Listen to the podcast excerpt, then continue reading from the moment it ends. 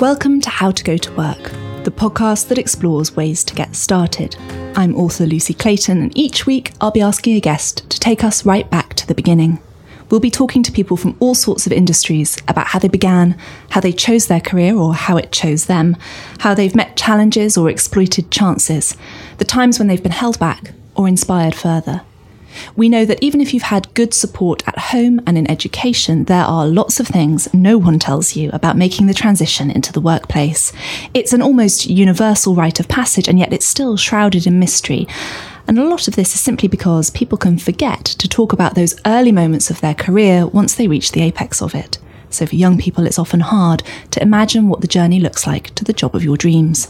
So, we're going to find out from the people who have been there and done all that. And today I'm talking to Dr. Rahul Jandial. He's one of the world's top brain surgeons, and for years he's transformed the lives of his neurosurgery patients by putting them through brain rehab, his specially developed boot camp for restoring brain function. He's both a neurosurgeon and a neuroscientist, and his book, published by Penguin, Life Lessons from a Brain Surgeon The New Science and Stories of the Brain, uses his expertise to show how healthy people can rewire their brains to work in a higher gear. It includes personal storytelling from the operating table and an exploration of the new frontiers of science. It gives us all a chance to learn how to train our brains with America's top brain surgeon. He's usually found at the City of Hope, a research centre, hospital, and postgrad training facility in Los Angeles, or leading a team of scientists at the Jandial Laboratory, known for his cutting edge approach to brain surgery and neuroscience. But today, he's here with me in London, and I'm especially delighted to welcome him to the studio. Thank you for joining me. Oh, it's my pleasure, and I'm off duty, so you're going to get candid answers. candid answers is what we want. Let's start then, right back at the very beginning. Tell me, what was your first ever job?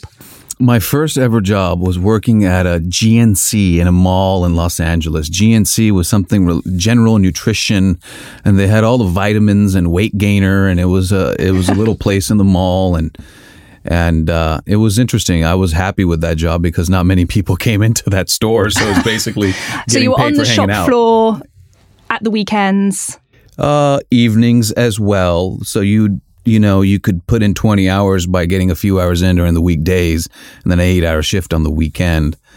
And uh, that was a great job for me because it was at the mall so that was fun.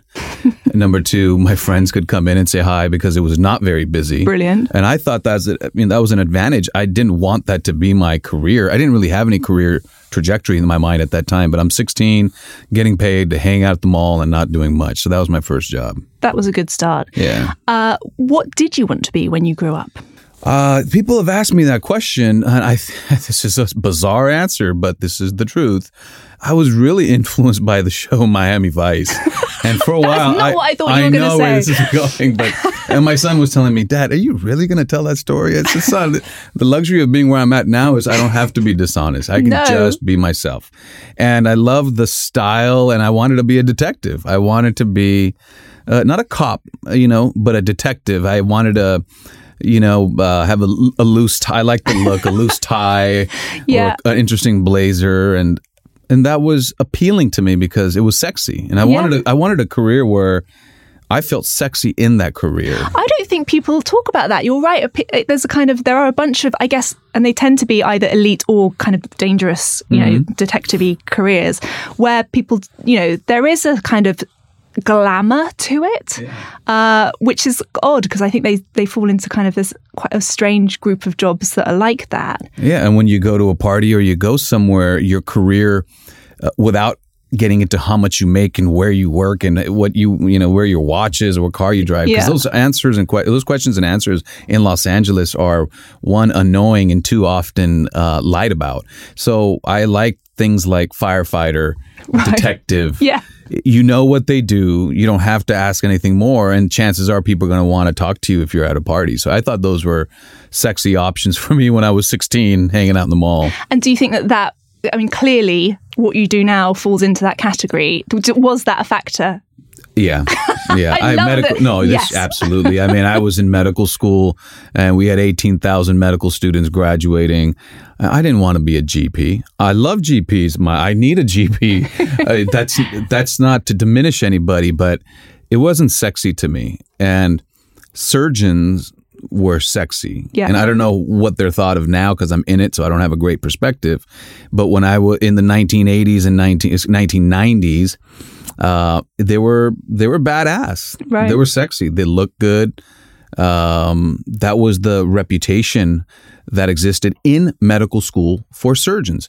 Not only did they make more, which attracted a lot of doctors to it, but for me, they had a better narrative. Yeah, that's interesting. And they had a, it was, you know, when you say a doctor now, I don't even know what that means. Mm. It could be a psychologist. And I, am not disrespecting anybody, but to me, no, sure. the word surgeon is so simple impeccable and precise. You know what I do. And it's an understanding that he must be a doctor also, but he's a surgeon. And I love the power of that word. Uh, people who don't speak the language understand that word. No, and it's very evocative as well. Very good, it yeah. says, you know, it conjures a whole bunch Yeah. of images. And I was thinking about it as I was reading your book, and I thought one of the things that was really interesting to me. And I, I guess I hadn't thought about this before, but kind of brain surgeon is used as a cultural shorthand, certainly in this country, for just really clever. And so, you know, lots of things are, well, it's not brain surgery mm-hmm. as a kind of benchmark of, of kind of just to stand for smartness. Mm-hmm. And one of the things that I think is interesting about your book, which I'd never considered, is the physicality of it Yeah. versus the, the cerebral Yeah. aspect because I think that's something that culturally we don't talk about.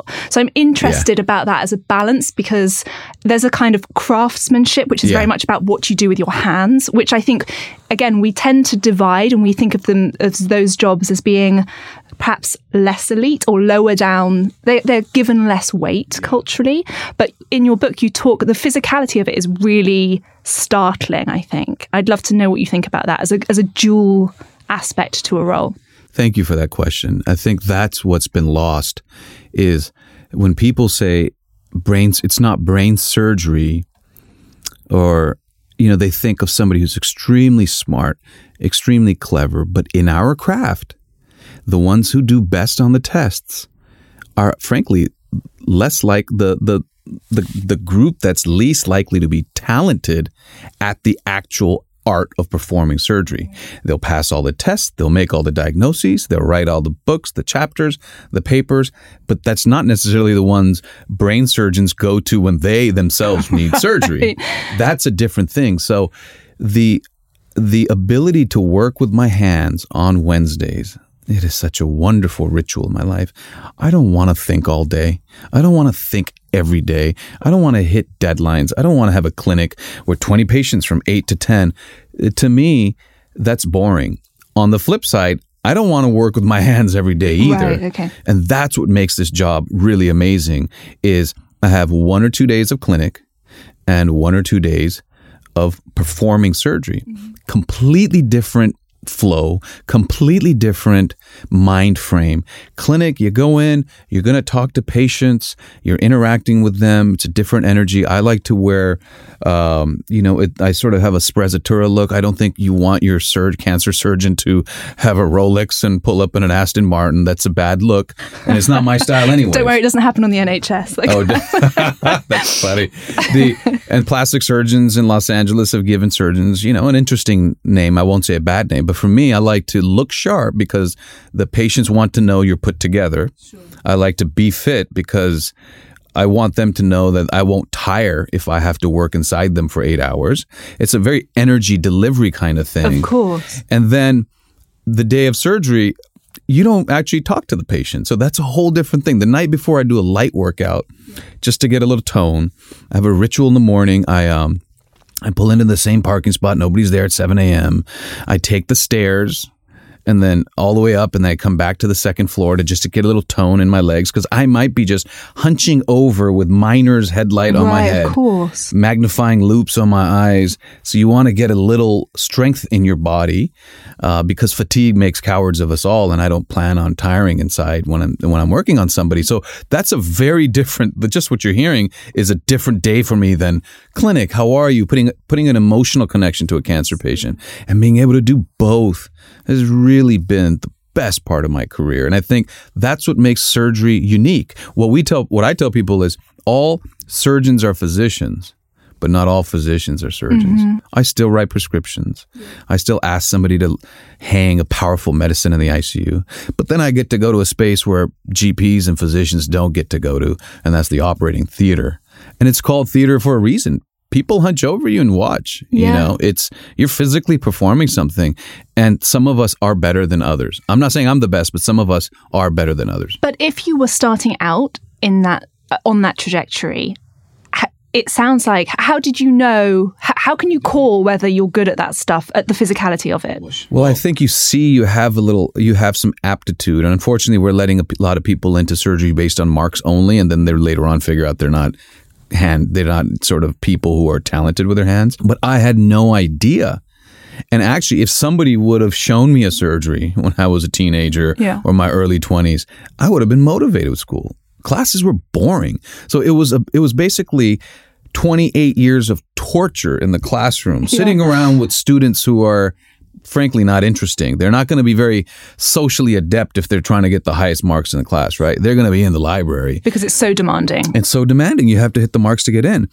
And but if somebody had showed me punish yourself with classes and then you get to do this job where you know you have a drill that you control with your right foot you've got a, a piece of metal that looks like a fountain pen that shoots electricity and then you can spend hours under a, a, open skull and you're crafting and you're moving inside. No different than a sculptor. I would have said shit i don't mind going to school if this is what it's going to lead to. Yeah. but i never had that insight. I never had that perspective. I never had anybody come show me that. So when i was in training and i took a sabbatical in brain surgery training when i was in southern california i started a, a class at the university um, that basically I had my friends, they're all young, we are all surgeons, and we came in and we just showed slides of all the cool stuff we were doing. There was no, there were no tests, everybody got an A, it was a seminar, but we are like, look at this. This guy rides a motorcycle and, and his neck broke like this and we put it together with these screws or yeah. look at this. This patient's uh, always uh, grabbing the doorknob and is obsessed with it, OCD, and we put a little brain catheter deep inside the brain and like a like a defibrillator, we tickle it and that impulse goes away. So we just started showing them all the cool stuff, and it was a really popular class. Mm. And it was for me, it was just to say, I wish somebody would have told me this is the end point for all the hard work because yeah. I endured it and, and then I dropped out. So talk to me about dropping out because that's a really interesting. You are clearly a driven and motivated person. So what happened? It's surprisingly less than my colleagues, but yes, driven, motivated, motivated for uh, a diversity of experiences in this short life that I have. Yeah. You start to see that when you get to be 45. But because I was enduring classes and I didn't know what it was for, I just said, you know, this sucks. This is so stupid. I don't even know where this is going. So I'm at university, I'm in Berkeley. San Francisco's across the way. And I just decided, I mean, I'm not paying attention. I'm getting mediocre marks. I'm paying no attention to getting mediocre marks. Maybe I'll just take a year or two off Mm-hmm. Worst case scenario, I'll come back and get those mediocre marks and get my bachelor's degree. So I wasn't worried that dropping out of college would mean I would be a college dropout and never go back. I knew I was like, I'm not even trying and I could finish this yeah. just with low marks, but I'm not competing for anything. And so what I did was I dropped out. I just I just didn't want to be there anymore and I was getting so much enrichment from the environment and so I, I, volunteered at San Francisco General when the AIDS crisis was there, and that was the epicenter. I was taking the train from Oakland, and now Oakland has become sort of uh, has some cachet in, in, American culture for being the origin of where the Black Panther started. And I was, this is just this is the best aquarium. I'm going to swim around for a little bit. And during that time, um, I was not an avid reader. I didn't read in high school. I just read Cliff Notes to get satisfactory grades and get to the just get. I feel so anxious thing. here. I'm such a reader. I'm feeling I, like really anxious hearing you say. I know. like I'm I am girl. now. I'm like perfect. No, I was. I never read. It was not as seductive as just right. going out and partying. Yeah. And I think that's true for most people. Most people who have hidden talents or latent ambition, that's just not. They're not ready for that to uh, reveal itself or to blossom because the hormones are going, you know, there's sexual attraction, there's disinhibition from just being a teenager. Mm-hmm. That's really the frontal lobe has not gelled down what is right and wrong, what should be and shouldn't be. And so it's a wild time that I feel like should be explored within limits. And studying in classes were constraining and stifling me too much. So those two years, one, let me get older, more mature. I got to see a lot of people, got to see a lot of different things. And, um, and that made me think, you know what? I should actually go back to school because mm. these are great places to look at, but I'm not sure I want to be a volunteer at San Francisco General Hospital for 30 years. I like working in the cafeteria as a security guard for now. But you kind of have to do that to say, okay, that's not really a long term thing for me. And I have other opportunities in front of me. And then I started going back to college. Uh, I also met a woman at that time, and she was uh, ambitious and organized. and um, I, you know, she did sort of pull me in that direction as well. So my mother also had breast cancer at that time. She's doing fine, but 25 years ago, uh, a cancer diagnosis in a, in a, woman was a death sentence. Mm-hmm. I got her name tattooed on my arm 20 something years ago before ink was in. Now it's popular, right? Chefs have now it. Everyone has it. Now yeah. it's, you know, yeah, you, you don't have to be afraid of people with ink anymore. But back then, people thought I was yeah. a biker or ex prisoner. and I was just like, huh, this is funny. And I put it on my arm so I could, forearm so I could cover it. Yeah. And then I became a surgeon, and while it was, and now I'm wearing things that are short sleeve. So terrible, I, terrible placement. It's been that haphazard. um, I think that's interesting, though, the idea of kind of giving yourself permission to say, I want to to explore something else for a bit and that not being the same as giving up on a thing. And I think for many young people, especially if you have been put on a path which is, you know, a certain amount of schooling, a certain amount of university, a certain amount of it's it's quite formulaic and to step outside of that feels like a really brave or, or feels like a difficult thing to do sometimes. But it's not the same as saying I'm giving up on everything. It's simply taking a, a slightly circuitous route mm-hmm. or or exploring something that may later on. Do you think that that time did more than kind of drive you back to continue? It informed other things that you, other decisions that you made later in terms of specializing or in terms of your passions now? Yeah, the second half of your question is absolutely. I think it was a defining moment in my life. One, I started reading. So even though I wasn't smarter or studying harder, when I went back, I got better grades because I could communicate better on paper. So I thought, oh, that's funny. I, I'm, I'm not smarter, but I'm just better at writing the answers. So that's how this game works, is what I thought to myself. And uh, the diversity of interactions, the getting out of Los Angeles where uh, when men look at each other, it's to uh, it's to be adversarial and potentially get into a fight. Los Angeles has that intense yeah. sort of weird male male interaction. Then I was in San Francisco and men were looking at me for other reasons. I thought, wait, this is completely different.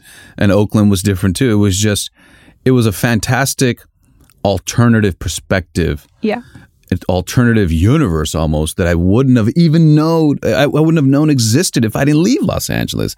So just a bit of a geographical move to a different environment was cathartic, mm. uh, and uh, the interactions at that had at that time were very important. That I want a richness of experiences, and if I can have a career that pays the bills. That helps people, not in that order, helps people, mm. pays the bills, and lets me do a bunch of cool shit. Yeah. That's a luxury. Yeah. And then it got extended even further that I became a scientist. I got a PhD, and that launched into a strange television career in Los mm-hmm. Angeles, which launched into a book thing that I'm here yeah. with you talking was all random, but I think it all started when I went. I thought about obliquity and the circuitous route, and I just took a pause. And I think a lot of these things have developed from that. Mm-hmm. But your original question, that's a double edged sword. That's a slippery slope. If you're struggling with school and you take a year or two off, you got to know who you are. You might be yeah. you might be just saying I'm taking time off when you know you're done. So you got to know which bucket you're in. If you think taking time off and coming back to college is extremely unlikely, I would say endure and finish and at least get some initials and a diploma because that's going to help you later. But if you're seeing I can get through this, but I'm not making the most of it, please do take a break. It worked for me.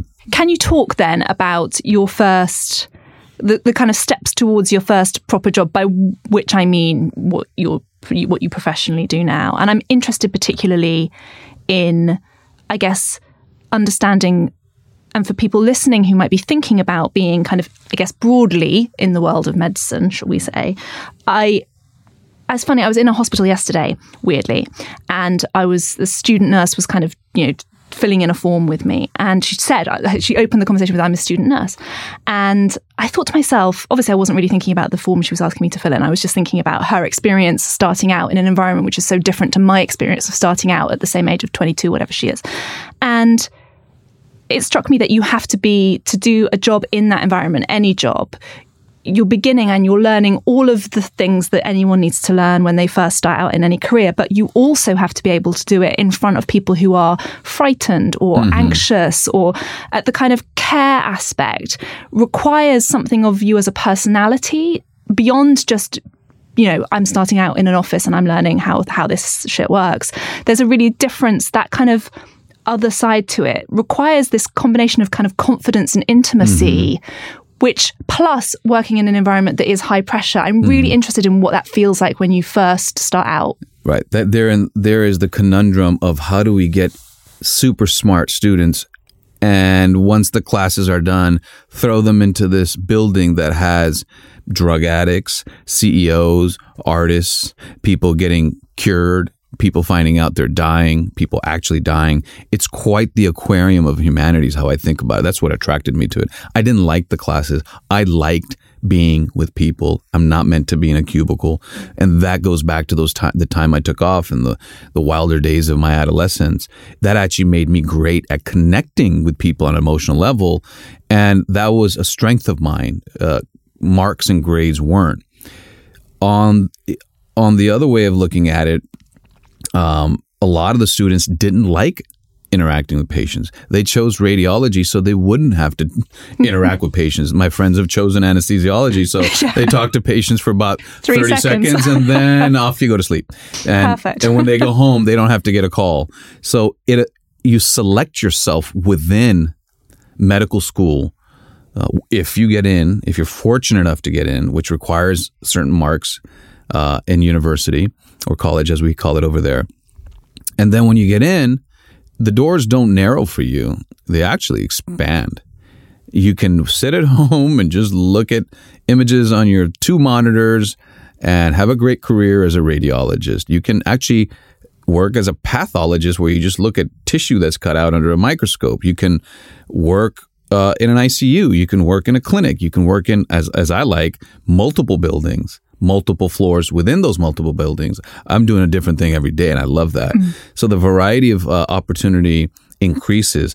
But to deal with the pressure, you select for that. I think some of us want the intense interaction. We go into cancer surgery or cancer medicine for a reason. I like, I like intensely uh, committed patients to their health. When I did trauma surgery for a while, families wouldn't be in the waiting room sometimes when the person was hurt. And sometimes the patients were doing things that led to their own injury. Mm. I pivoted to cancer surgery. They're praying in the waiting room. It's an intense interaction for the family, for the patients. They always take chemotherapy. I don't prescribe that, but they come in and the surgical process is a is a very sacred one. So I selected myself. So people say, "Well, it's cancer surgery. It must be tough." I said, "Well, they're all heroes." Yeah, okay. And that's I drive really interesting. Yeah, right. I, I right. deal with intense heroes and then I drive home to me, that's fantastic. So again, you get to select for it. Not all doctors save lives. Most don't. Not all doctors are taking care of intense situations. And in medical school, you can choose. If you don't want that, you don't have to have that. And the intense situations, the intense surgery, it doesn't pay more. So you get people choosing dermatology and ENT to do eyelid procedures. And they say, hey, I, I want the credit card to run through before the patient comes into my clinic. And I want to go home at five. I want to make a lot of money. I'm a doctor, I'm a surgeon, but I don't want all of this sick, dying patients. But to me, um, how would I learn about life if I didn't have all those sick patients? All of that is about knowing yourself well enough at the point at which you have to make really critical decisions about which path you take within that within that world. And that's difficult, yeah. particularly if you've as you've said been stuck in a cubicle in a library with your head down learning. Um, and what I say to everyone in all careers is you've got to know as much about yourself and, and indeed where you get your energy from. So mm, clearly, mm, you are motivated and you know i mean you said in, in your book that you know surgery is still a thrill like, mm. like no other. So there is a kind of adrenaline thrill seeking. I'm i speak as the least adventurous thrillless seeker in Thrill, like, thrillless i like take your thrills away. I don't want to know them. Uh, it's that but That's that kind of funny. a sense of intensity yeah. and all the sort of adrenaline is clearly something that you knew you not only could deal with but enjoyed. Yeah. So uh, one, I took two years off as after I dropped out. That let me mature and see the world a little bit. Then when you then I applied to medical school thinking. I mean, I didn't know what doctors did. You know, I only knew from what I had gone to a doctor to get a, a shot or something when I was a teenager. Uh, when I took two years off, I was 24, so I was getting older, and that's nice. And the first two years of medical school in the States are boring classwork. So now I'm 26, older, old enough to know and now you do third and fourth year of a four year medical schooling to get your MD, you you spend three months in all the different services OBGYN, general medicine, surgery, pediatrics, and you see what people do. It's like the best speed dating. Yeah, right. Okay, that's the strangest way anybody's described that. Yeah. But I, I get a sample of uh, all of these careers, and you see and you're spending time with people who are in that profession, you're like, I don't not sure about that, or that's kind of weird, or I don't like this, or I don't like that. And you know, the long education and my very long approach to it allowed me to mature in parallel to be able to say, you know what, life is short. I want a job that excites me. Because I've said this frankly to many other people. If I were a GP or pediatrician, I would suck because I would be dismissive yeah. or not focused and not paying attention but surgery demands ownership. And i knew i knew myself enough to know if it's high stakes i'll be high performance and high attention. If it's not high stakes i'm going to be sloppy. Yeah. I knew that about myself. But that's a hu- that is a sophisticated thing to know in your early 20s isn't it? Like there's i think that's and i think any time spent educating it sounds deeply egotistical but educating yourself about yourself means that you are less likely to make decisions that are wonky uh, at that point at which you get that taster menu of because in most careers there's that point perhaps less um, formalized but that point of sort of this little taster of this and this yeah. is what even in you know internships and... yeah and or like this is what this department does in this massive monolithic you know tech company or whatever you get a kind of insight a little bit. Uh, but people must get that wrong that bit wrong all the time or make assumptions about things based on a tiny window into a that's an excellent point. And that's where we get a lot of people changing once they choose. Mm-hmm. i started out in uh, going into general surgery to become a heart surgeon. I thought this is kind of boring. It's kind of it's all it's it's a pump. I see it. It's going to be fun it's uh, you know, but when I got to see brain surgery, I was like, wow, this is this is heavenly marble here. So I I knew this was different. I got the opportunity to pivot. Yeah. Um, a lot of people going to surgery will pivot out into anesthesia.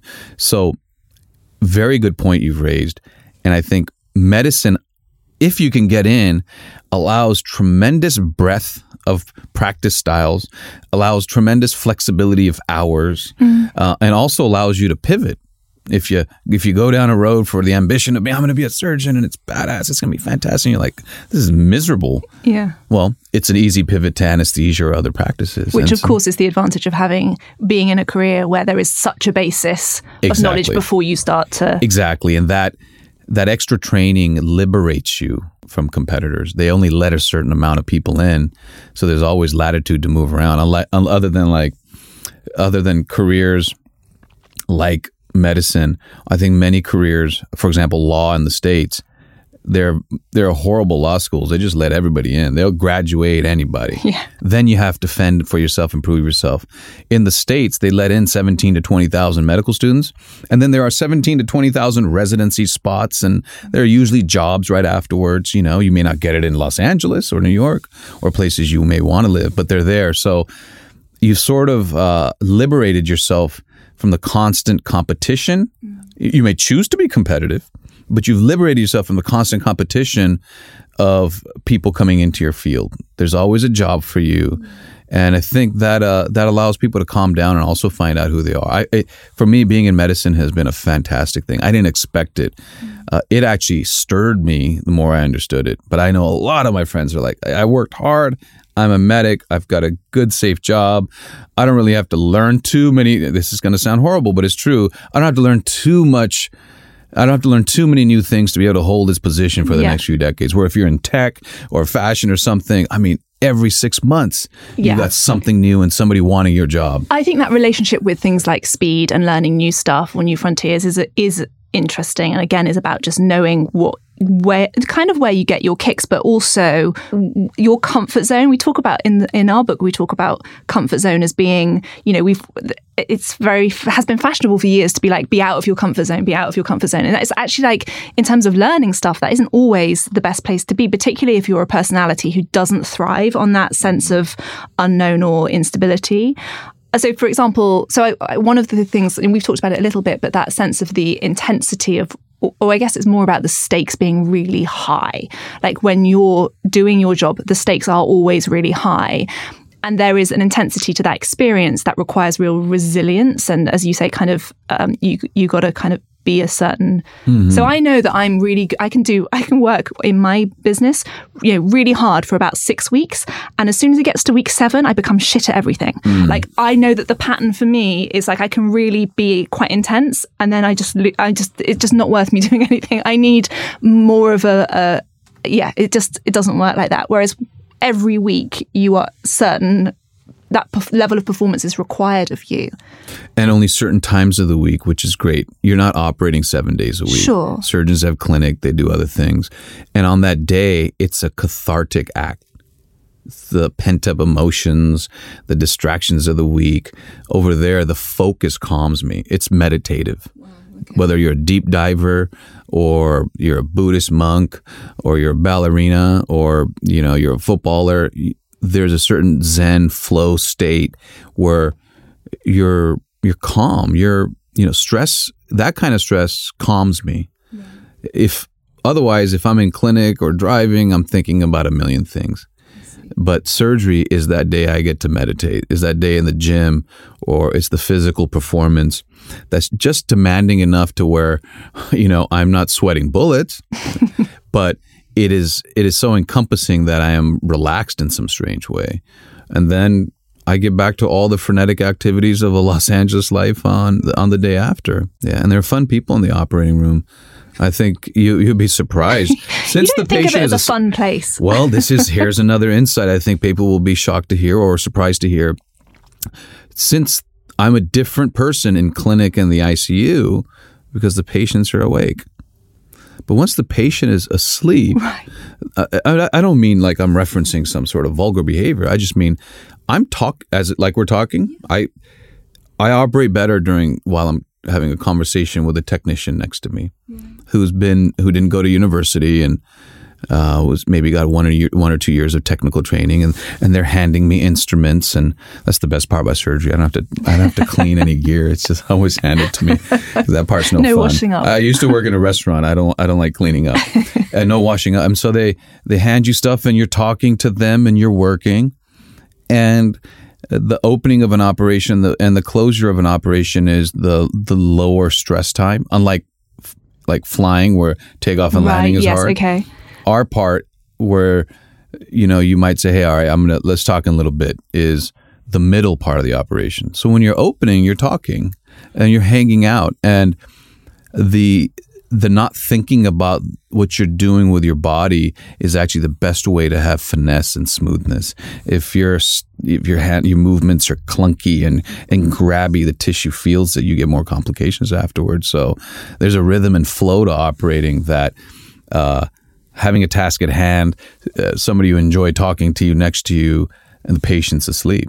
Yeah. Uh, that's also it's a it's it's fun to operate. If your surgeon doesn't like to operate, you have a problem. I would say they might have forced themselves into a career for uh, some twisted ambitions, whether it's money or fame or pride. But I like to operate. I think it's enjoyable to do something with craftsmanship where the patient wakes up better after my intervention. So, uh, what's been the best piece of advice you've given to a young person recently? I, uh, recently, I, I just been passing on the good the good advice that I was given to me when I was finding my way back from being a university dropout, a college dropout.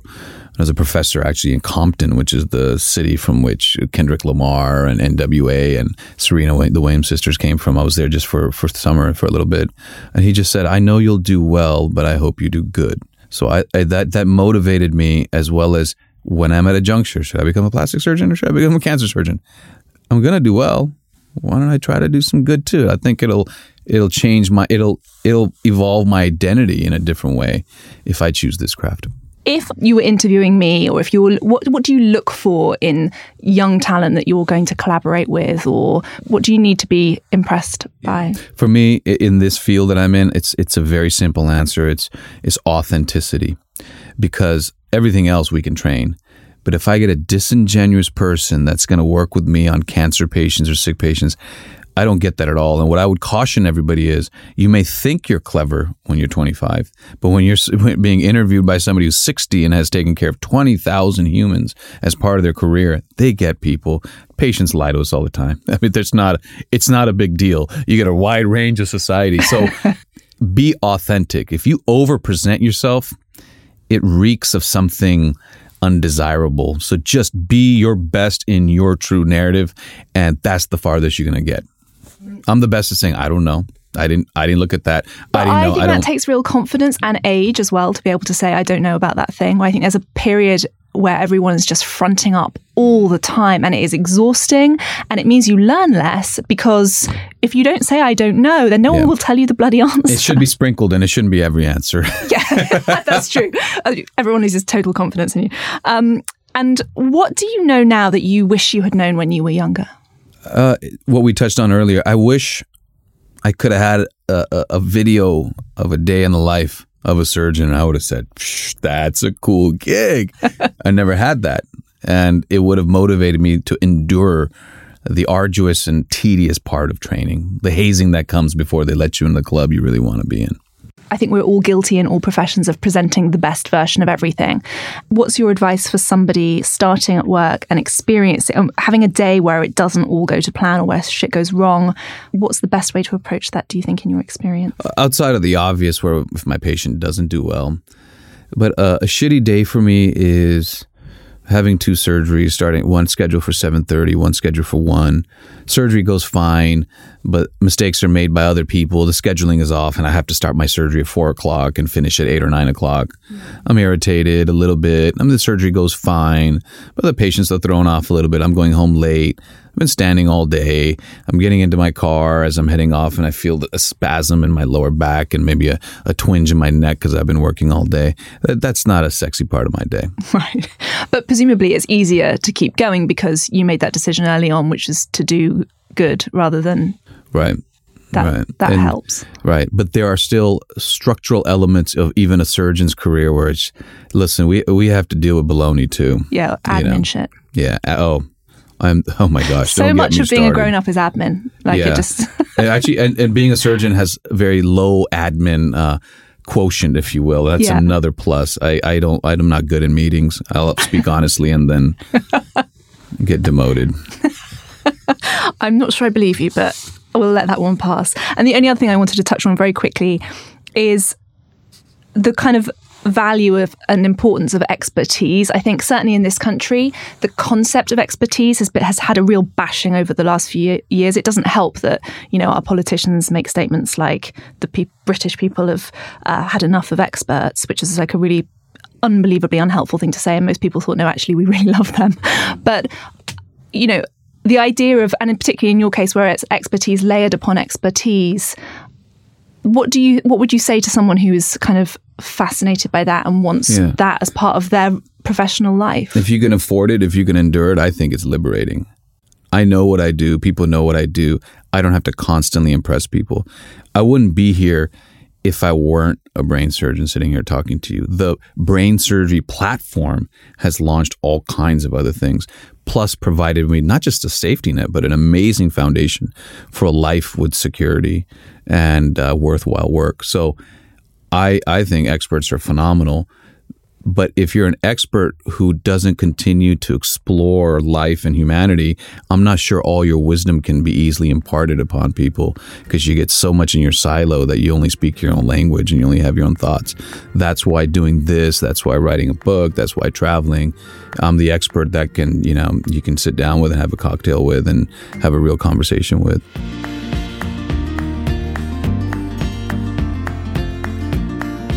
Dr. Rahul Jandial, thank you for being here and taking part in this project. I've learned so much from this conversation, and I know that our listeners will feel the same.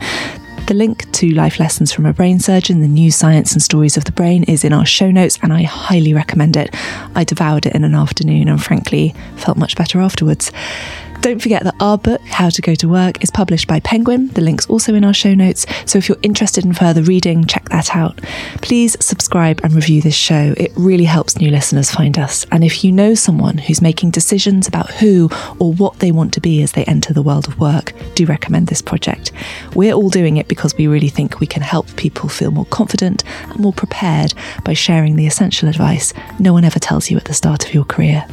Thank you for listening, and thank you to Mark, our editor. Join me, Lucy Clayton, next time for another honest and unvarnished conversation about how to go to work.